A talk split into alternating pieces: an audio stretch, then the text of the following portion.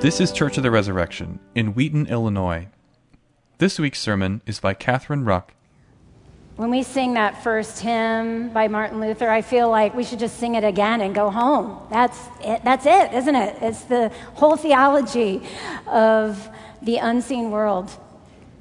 This morning, I want to provide a biblical worldview of the authority of the Holy Spirit over evil spirits.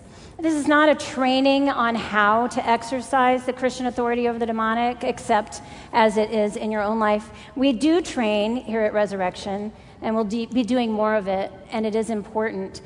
Uh, we could do a whole conference on this. Stewart kept reminding me this was not a conference. But this morning, I'm more concerned about you having your eyes opened to the unseen realities of the battle we're in and to recognize where you might be subject to any pre- oppression of the devil, and then invite you into the presence, the authority of Jesus to free you.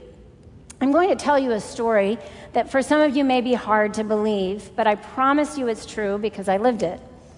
When my parents went to Brazil as missionaries, they went as what I like to call freshly scrubbed evangelicals, raised in a scriptural environment that lacked any understanding of the supernatural.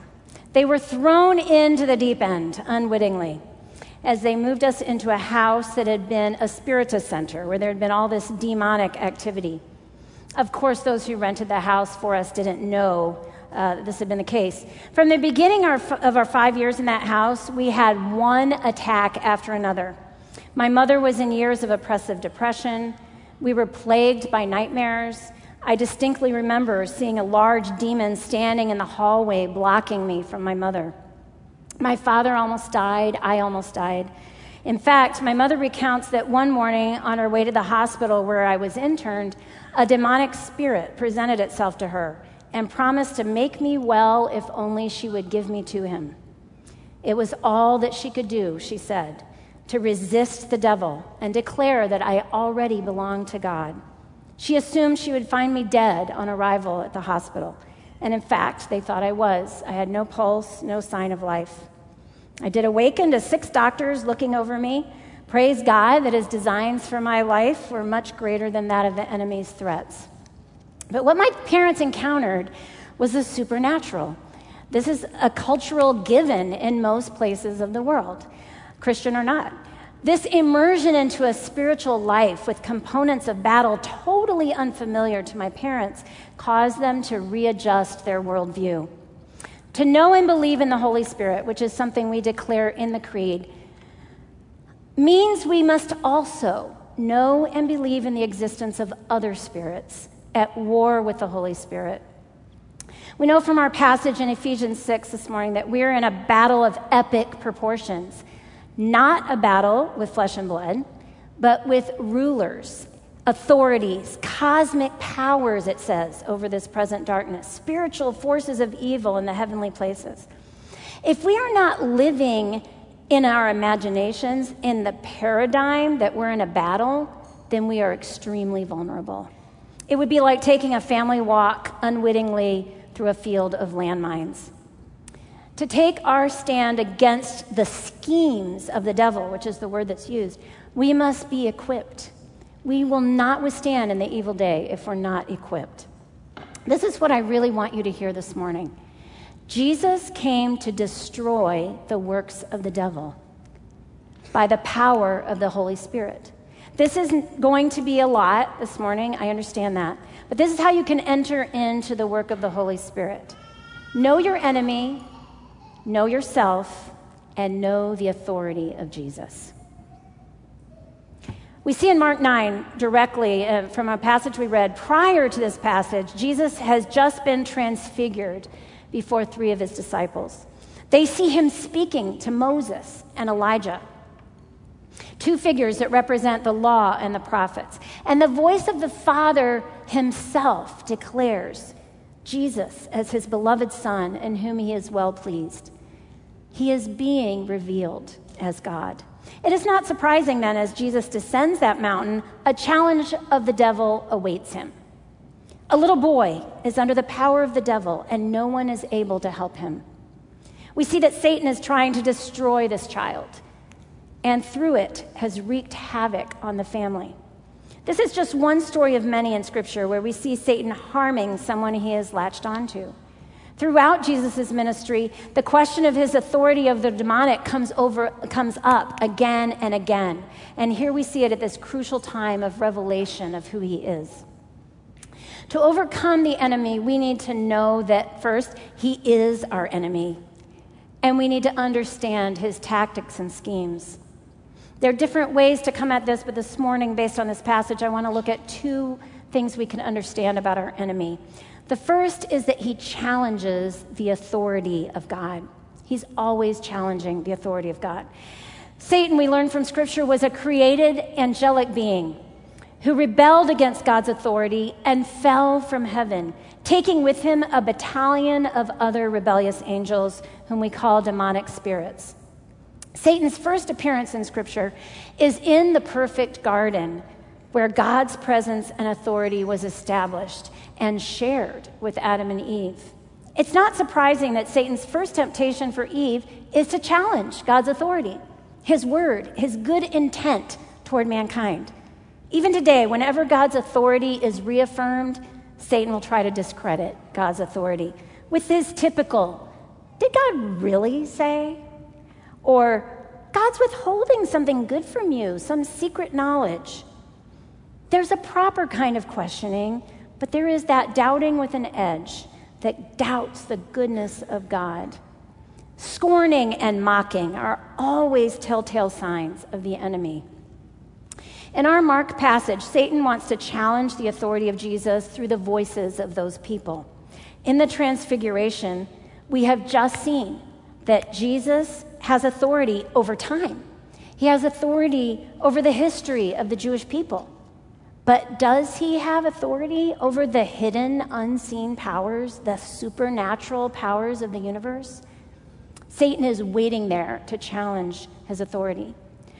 Our enemy is just as busy today challenging God's authority over the world. The authority is declared in the revealed word of God, the authority of God's church. In this passage, he does it through the religious teachers who are most likely questioning the supernatural power of Jesus. Christ is descending from the Mount of Transfiguration and he encounters a challenge from the devil.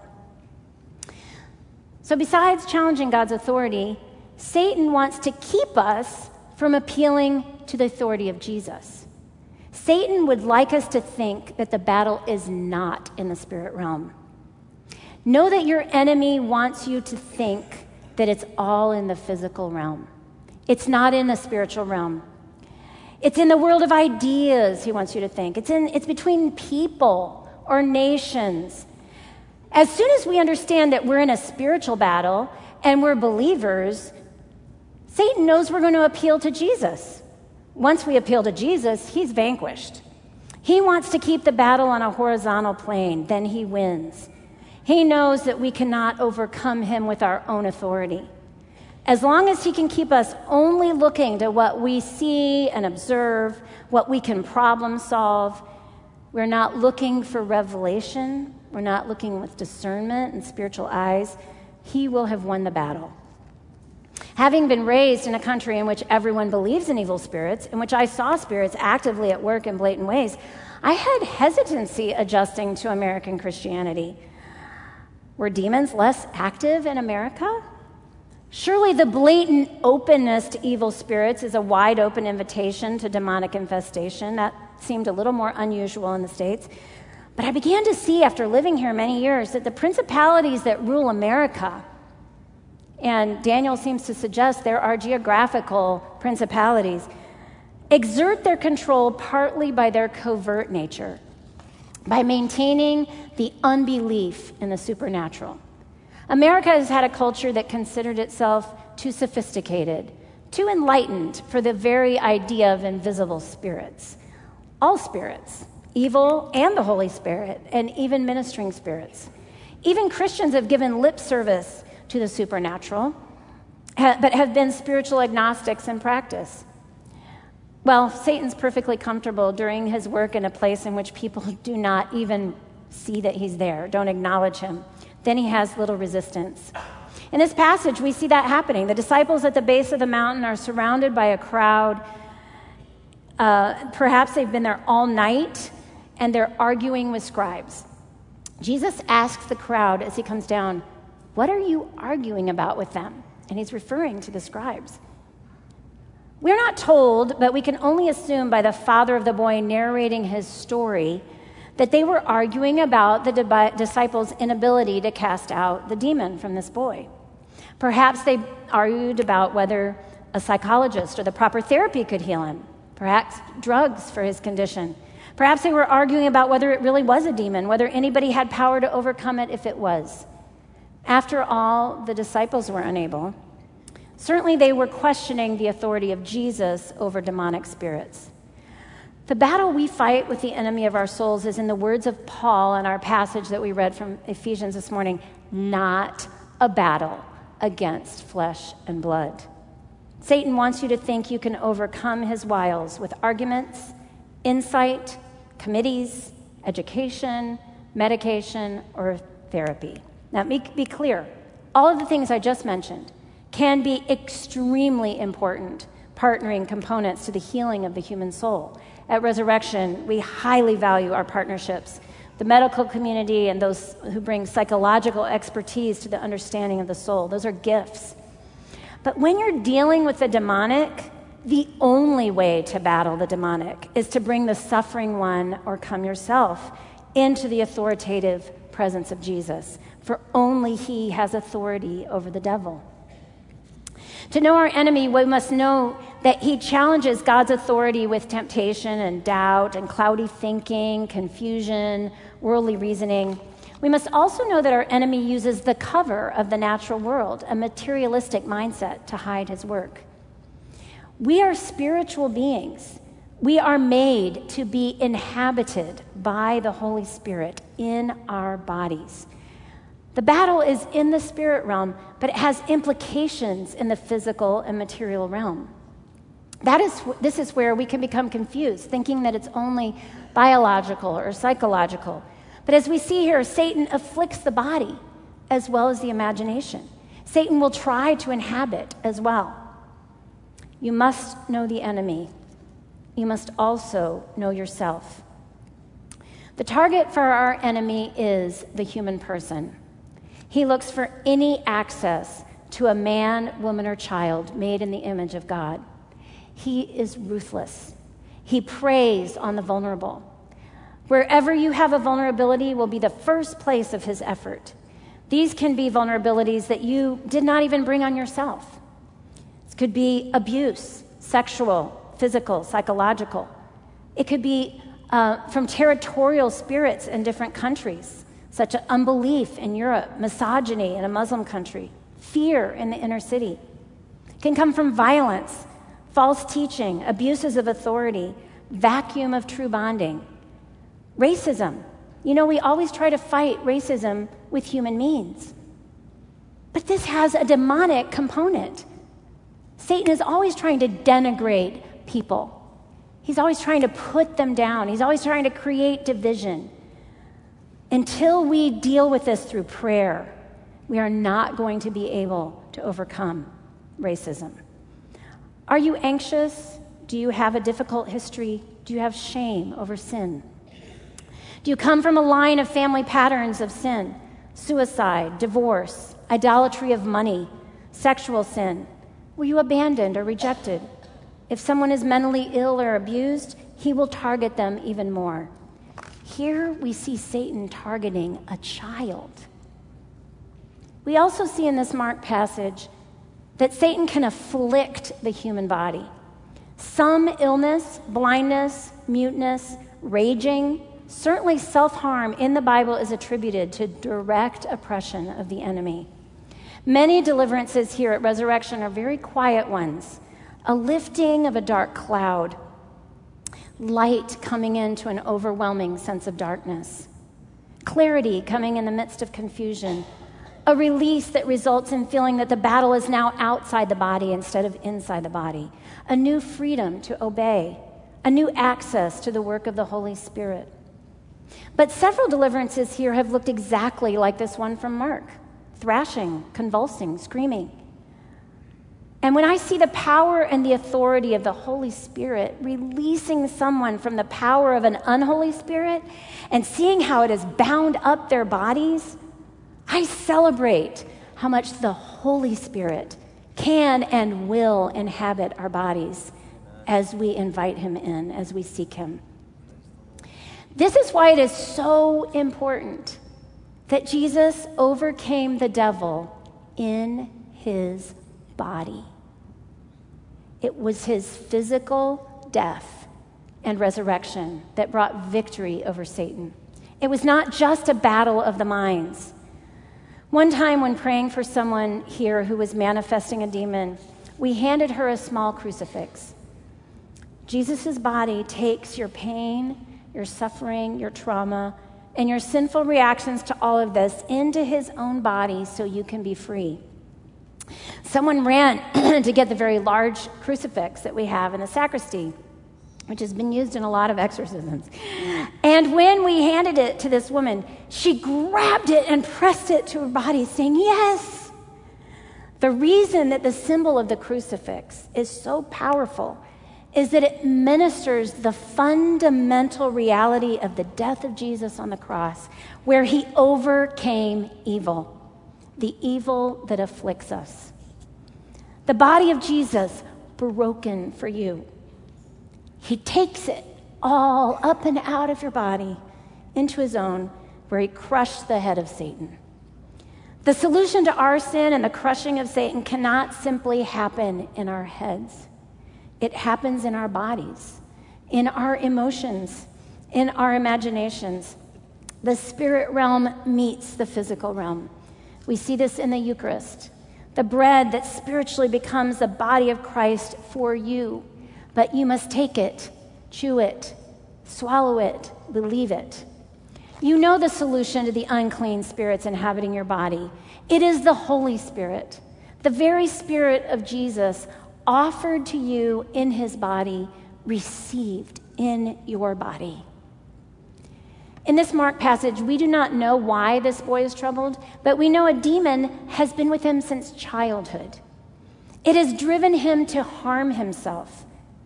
I have prayed for deliverance for many who have suffered from demonic oppression since childhood. Can you imagine? In this case, there is no indication that this child has done anything to open himself to the demonic. He has suffered from the fallen world where Satan exercises dominion, but Jesus is going to deliver him. We know from other scripture that Satan always has access where there is a pattern of sin. Sin is an invitation to Satan to take authority. That is why we live in constant confession, taking thoughts captive so that Satan will never gain a little worm into our hearts, a foothold. Entry points that are from our own sinful choices can be involvement in other religions, occult practices, or systems of thought that are idolatrous. Any system of thought that demands your allegiance away from Jesus or the gospel has a demonic component. I want to speak to the current gender ideology in our country. Um, as I do, I want to be clear that when it comes to issues around same sex attraction and transgenderism, we at, at Resurrection see these realities as complex. And we also see them as having demonic components, an edge to them.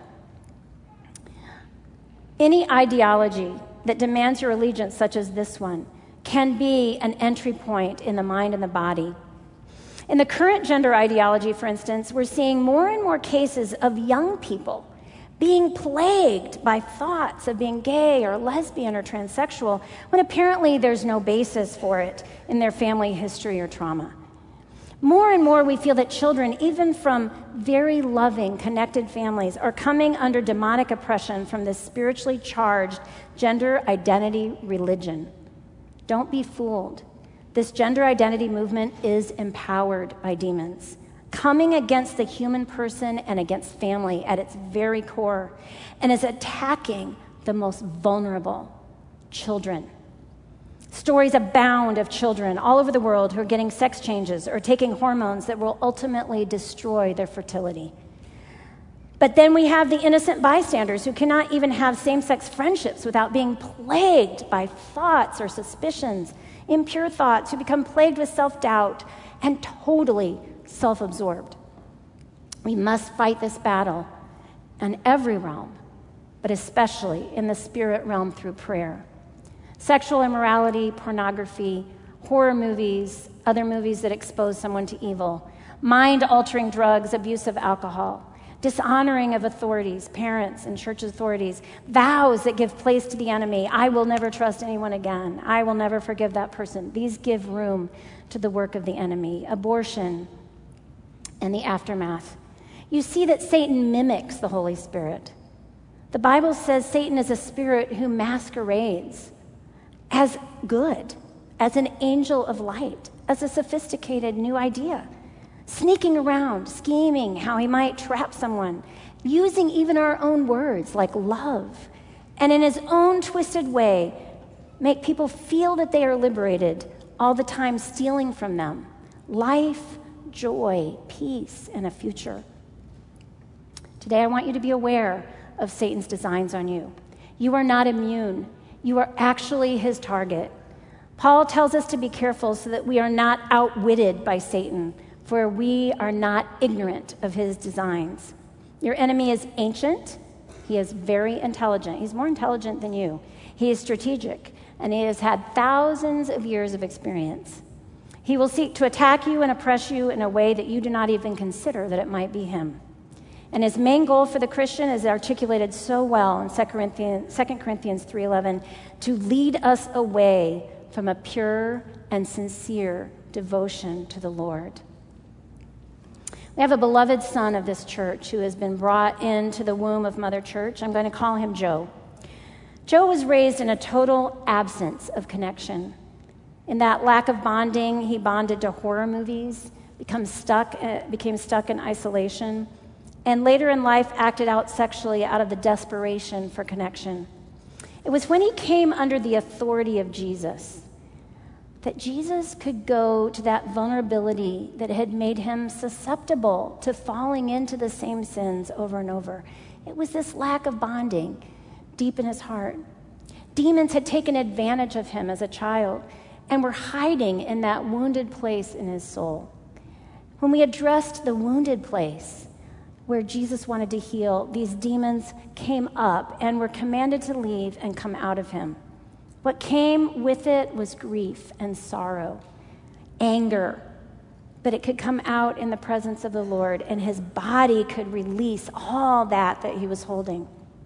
Jesus knew exactly when he was ready for this deliverance and unfolded it at just the right time. A new journey unfolded for Joe where there has been more power of the Holy Spirit to live the Christian life, but it's a journey of walking into that life. Satan loves to prey on our vulnerabilities and make it hard for us to live the Christian life by limiting our access to the Holy Spirit who empowers us. Know yourself. Your enemy can worm his way into your body and your soul. If you are a believer, if you are born again and you are baptized, your spirit is secure in Jesus. Satan can't pluck you from the Father's hand. I will not argue today about whether Satan is in or out. The Bible does not use the term possession in regards to unclean spirits. It uses words like afflicted, tormented, oppressed, demonized. And I've seen many Christians freed from demons. The point is that Satan looks for any point of entry, any ground given, any door opened, and anybody is his target. But we don't just know the enemy and know ourselves. We'd be lost, wouldn't we? We know the authority of God. Jesus seems so exasperated when he comes down the mountain and he says, Oh, faithless generation, when he hears what they've been arguing about. How long am I to be with you? How long am I to bear with you?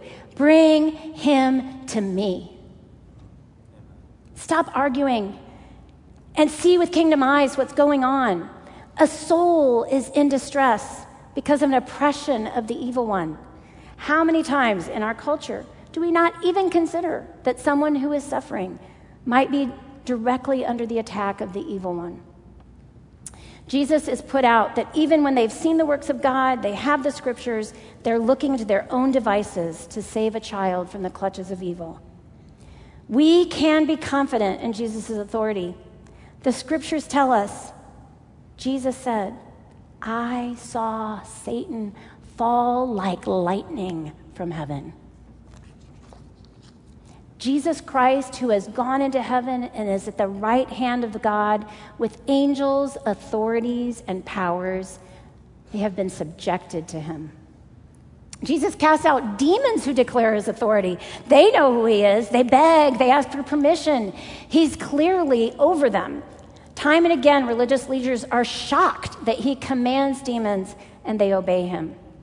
But faith is required. When Jesus hears the story of the boy and the father begs for compassion and help, saying, If you can do anything, please help us, Jesus says, If you can. All things are possible to him who believes. One reason we see many deliverances here at Resurrection is that we believe in the authority of Jesus and that people can be delivered. The one bringing the suffering, one must have faith. In this story, one thing that's so beautiful is the father that has faith for his child. You know, there's an authority given to parents. So when the parents bring children under the authority to Jesus, there's a special, um, I believe, dispensation of grace and faith and an outpouring of the Holy Spirit. So this father has faith of some kind because he, he's bringing him to Jesus. And he acknowledges his own weakness, but he declares his faith. Gift me with more faith, Lord. In this story, Jesus identifies the spirit. It's a mute and deaf spirit, and he commands him to leave. I love the way that when he sees a crowd gathering, he quickly does it. This is not an exhibition. He is, we don't make shows out of this. This is something, this is a human person. He's bringing him into a quiet place where, this can be, where he can be delivered. Um, Jesus isn't ruffled that his body appears to be dead afterwards. That's not uncommon. I've seen this in deliverances. Satan likes to flick his dragon tail as he leaves, and something is leaving them. But Jesus simply takes him by the hand and lifts him up into life. This is what we do lift them up into life, impart the Holy Spirit. Whenever someone is delivered, life must replace death. The Holy Spirit must replace the evil spirit. Last Easter morning, a young woman was manifesting a demon. And these can be bodily signs, sometimes shaking, the desire to vomit, an intense panic about being present in church. We were able to pray for her privately, and this is in her own words. The voice of the Spirit that had latched onto me was speaking to me in my own voice. And I really did not believe that there was another voice telling me those lies. By using my voice, the Spirit was trying to convince me that I was immune to oppression. It was only as I was being prayed for on Easter morning that I was able to begin distinguishing my true voice from the demonic voice.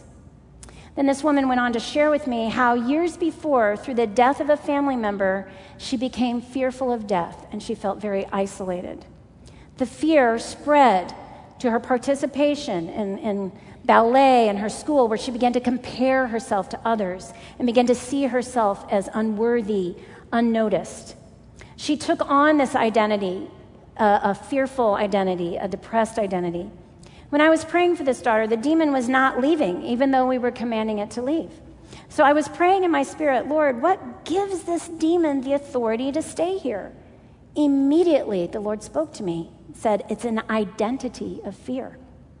So I said, Are you ready to renounce your identity that you've taken on of fear? Immediately, I knew that's what it was. She renounced it. Then I said, Who does Jesus say that you are? Without missing a beat, and I'm not going to use her real name here, she said, Kelly Marie Smith, daughter of the risen Lord. Immediately, the demon left her. Relief came over her whole body. She began to smile and laugh. She had been freed. She had claimed her true identity. She had rejected the false identity.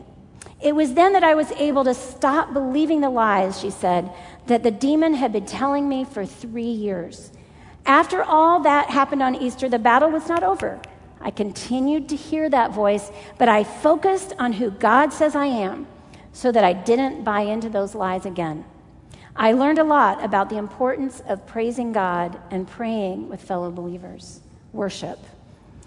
I would say that I'm still in the process of walking into my God given identity, but I have so much more confidence in fighting the battle, and I'm so full of joy and have little fear of the enemy.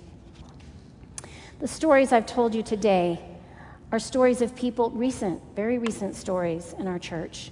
There are so many kinds of deliverance. And we just rejoice when, this, uh, when the Lord comes in and frees.